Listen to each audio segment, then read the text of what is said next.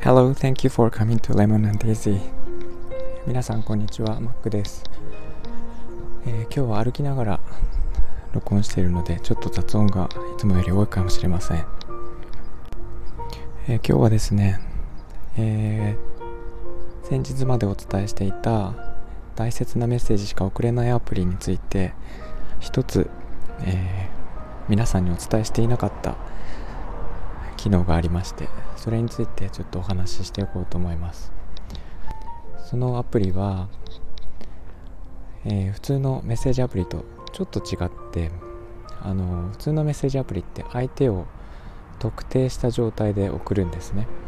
あの例えば相手の電話番号とかメールアドレスとかなんかそういうものが特定されれば、えー、この相手に送っていいんだなっていうのがアプリ側として把握できるのでその人に送るんですけどこのアプリは相手を特定していなくても送れるという機能をつけようとしています。もちろん特定している人にもあの当然のように送れるんですが相手がわからない状態で送れるようにもしよう。これ何でか分かりますか？えっとですね。例えばえー、とどこかで旅行に行った時にえー、と会ったすごく親切な方その人に、えー、ちょっとお礼を言いたいとかなんかそういうことがあったりあとは亡くなったおばあちゃんになんか一言送りたいとか、えー、なんかそういう時特定できない相手に対してもメッセージを送ることができると。ただ届かないです。実際には届かないんですが届いたような感じになるっていう、えー、そういう機能をつけようとしています。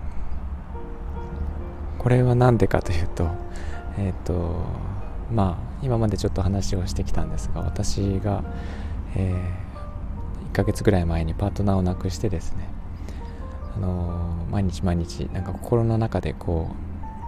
えー、元気ですかとかいろいろ話しかけるんですけどやっぱりなんかきちんとした形でメッセージを送りたいなっていうのがあって、まあ、本当に届かなくてもいいんです。でもなんかえーと、手紙を送ったりとか、えー、まあ、メッセージとかですね本当は、えー、LINE とかで既読がついてくれると嬉しいんだけどっていう感じで送りたくなるんですけど、あのまあ、このアプリはそういう、えー、相手が特定していない場合でも送ることができるというふうにするので、え私はそういう感じで、えこのアプリを使いたくて、始めたというのが実は本当の理由ですね。というか、えー、なんていうかいろいろ他にも理由があったんですがこの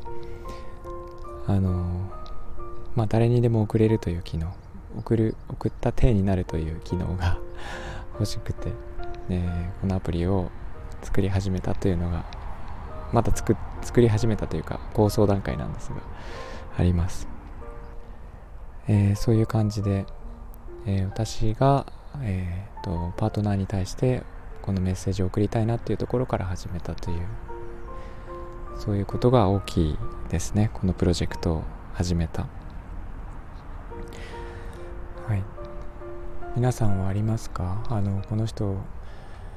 えー、っと昔会ったことがあるんだけど誰かは分からなくて何か一言言いたいとか。えーなんか亡くなったおじいちゃんにちょっとメッセージ届けたいなとかあると思うんですけど特にねそれをテクノロジーで解決しようっていうことではなくてその心の安らぎというか、えー、そういうものに少しでもこれが役に立てないかなっていうところで、えー、まあ始めてるというのもあります。なかなかねちょっとあの意味的には微妙でその本当は個人になんて送るって言っておきながら送れないじゃないかとかね。